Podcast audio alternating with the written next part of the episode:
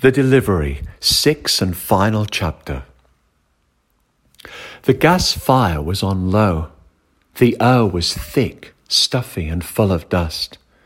The orange glow of the dim fire lit up the creases and folds of the drooping curtain, the curtain that was hanging limply from the plastic rods that were bent, allowing the grey skies and grubby window to be seen. The newsagent took off his spectacles, they had steamed up. His eyes were running with the dryness of the room. He rubbed them upon the corner of his jacket and put them back on over the ridge of his slightly hooked nose. He blinked once, twice, to rid himself of the tears that had filled the corners of each eye.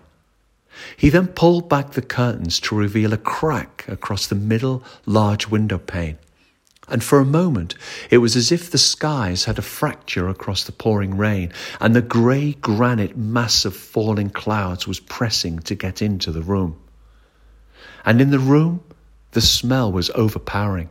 It was a mixture of moulding food, acrid dust, and the bitter, stale taste of newspaper print that had been in the damp, cold air far too long. For a living room, it was dark. At first, he couldn't see clearly except to make out the square, dull television screen, the sagging, overburdened bookshelves, the old gramophone, and the tattered, dull brown grey of carpet lying next to the dull hiss of the fire. He took all of this in within seconds, immediately turning again to the window opening the small side window to the myriad of drum beats as the rain poured against the glass. He let in a cool, damp breath of outside air before closing it again.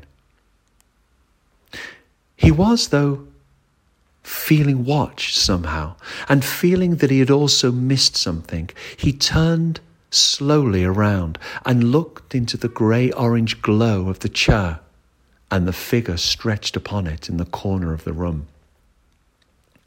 Although he was short sighted, he could see it was the outline of a man.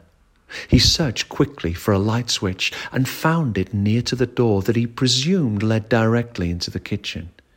He clicked it down, expecting the room to flood with immediate light. Nothing. The bulb must have been smashed, or else, or else the electric had gone off or had been turned off. He turned again to the still, motionless, and silently reclining figure and moved closer. Odd, he thought to himself, as his eyes traced the outline of what he thought to be John. He wasn't sure.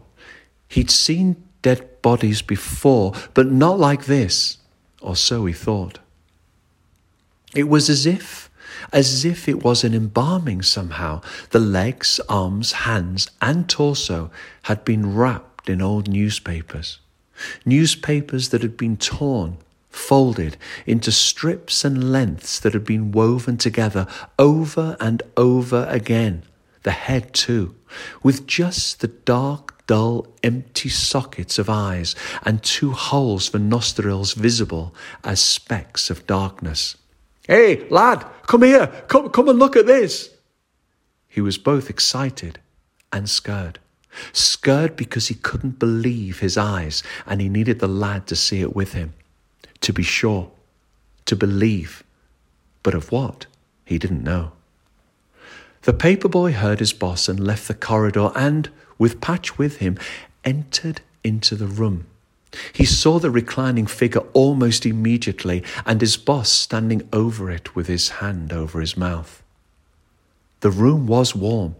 He saw the gas fire on, the small window open, and the dull light that was like a cloud of silver dust, thick and opaque in layers across the room.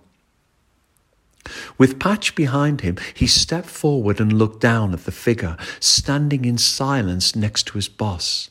He could hear his own quick breathing, and suddenly Patch began to whine, whimper, and retreat from the living room. It was a man, wrapped perfectly in newspaper or so it seemed. It looked like he remembered John to be his posture, his attitude, his body and head, but all wrapped in newspaper. His heart was beating furiously as he stepped closer. Yes, it was him, but how? What? The questions filled and expanded into his brain. Curiosity overcame his need to scream and bolt from the room. Something was wrong, and yet, and yet, was this some kind of joke? Who was John really, except a face in the window? He saw his boss lift his foot and tap the house slippers lightly. They fell off with a light thud to the floor. His boss then bent down and tapped the lower left arm of the embalmed man with two outstretched fingers of his right hand. Nothing. He pressed the tubes, the left arm of perfectly formed newspaper again and again, more firmly this time. Nothing again. Except, except both realized that the body of newspaper was hollow. What the heck is this, lad? Patch was growling now and retreated further from the room, his tail between his legs, his head low, his eyes bulging with innate and shared animal fear. When the right arm lifted suddenly, as if to swipe away his boss's hand, and the head turned to look at him, the black, slow emptiness of eyes staring uncomprehendingly at his newspaper deliverer. Both man and boy screamed and ran with the dog chasing after them out of the house and into the numbing silence of the falling rain.